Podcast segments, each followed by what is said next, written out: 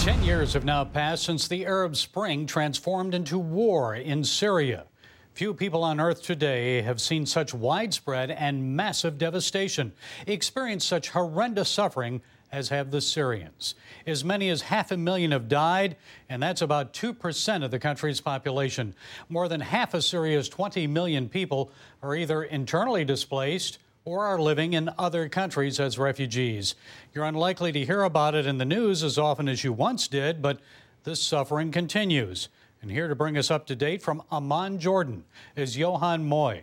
Mr. Mooij is Syria Response Director for World Vision. Johan, it's a pleasure to talk with you. So tell us, this war has gone on now for a decade. Is there any end in sight? What's the situation on the ground now? Well, the situation hasn't changed very much in the last couple of years, unfortunately, I must say.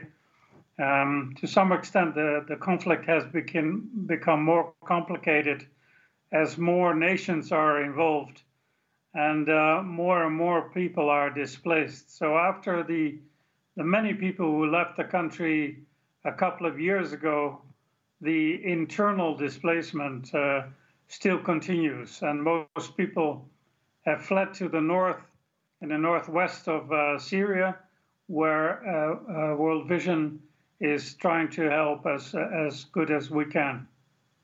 Well, we've already mentioned some of the human toll, Johan, but economically, your partner Frontier Economics reports the cost of this conflict could exceed $1.7 trillion.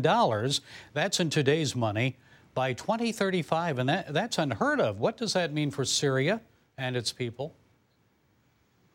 Well, it means that um, Syria, that was almost like a middle income country, has really uh, gone from bad to worse.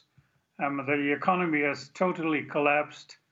Most people have hardly sufficient to eat. Children, uh, 30% of the children do not get any schooling whatsoever. And a whole generation is actually growing up in a war situation. So, beside the economic um, disaster for the country, it is also uh, a generation that is almost lost uh, for its future. And yet, um, we hope for better times, definitely. Well, back to that human toll and the children. I know World Vision reports the toll on children goes far beyond, as you mentioned, just their daily nutritional needs. Many of those kids lack education. They suffer from war trauma, PTSD. Their overall life expectancy has been reduced by 13 years. It seems that although half a million people have died, the war has killed the future of an entire generation. So, the future of the country, actually. How do you ever get beyond that? And it's it's and the numbers are enormous. Huh? You you mentioned them. It's kind of hard to visualize what is happening. The country doesn't learn to survive. I mean, the resilience of people is going down, and and although we we do what we can, people are losing hope. And um, I mean, when you hear about a million people being displaced, it's, it's I mean, entire cities uh, have to move to safer areas and for us, it's almost impossible to understand. And although humanitarians like World Vision, but uh, also quite a few other organizations, are doing their level best, but unless there is peace in the country, uh, the suffering will continue. What about the uh, status of the Syrian church? Many Christians have fled, but some still remain there. When I visited Ma'lula, uh, and Damascus five years ago, it seemed like the church had been devastated, but it was still surviving. Share your observations. Yeah, my observation.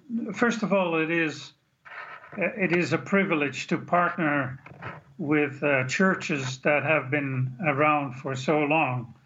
Um, particularly the Orthodox churches, they have been there for uh, 2,000 years. They have their faith, of course, but it is also part of their nationality. For, for uh, many of them, it's not even an option to leave the country. Um, I don't know how they do it, but uh, I was talking to one of the bishops the other day, and uh, he is pleading for help, and uh, he, he he sees people trying to escape uh, the the war, and yet he feels that uh, Christians have a role to play in the country. So he is he's pleading for his um, his people to stay, but you know, as a as a non-Syrian, it's hard to imagine what it, what it is for people to have to stay in a situation like that. But but the church does have an important role to play. Well, we will continue to pray for them and also help as we can. From Amman, Jordan, Johan Mooij, Syrian Response Director for World Vision, thank you for sharing your time and insights. Thank you.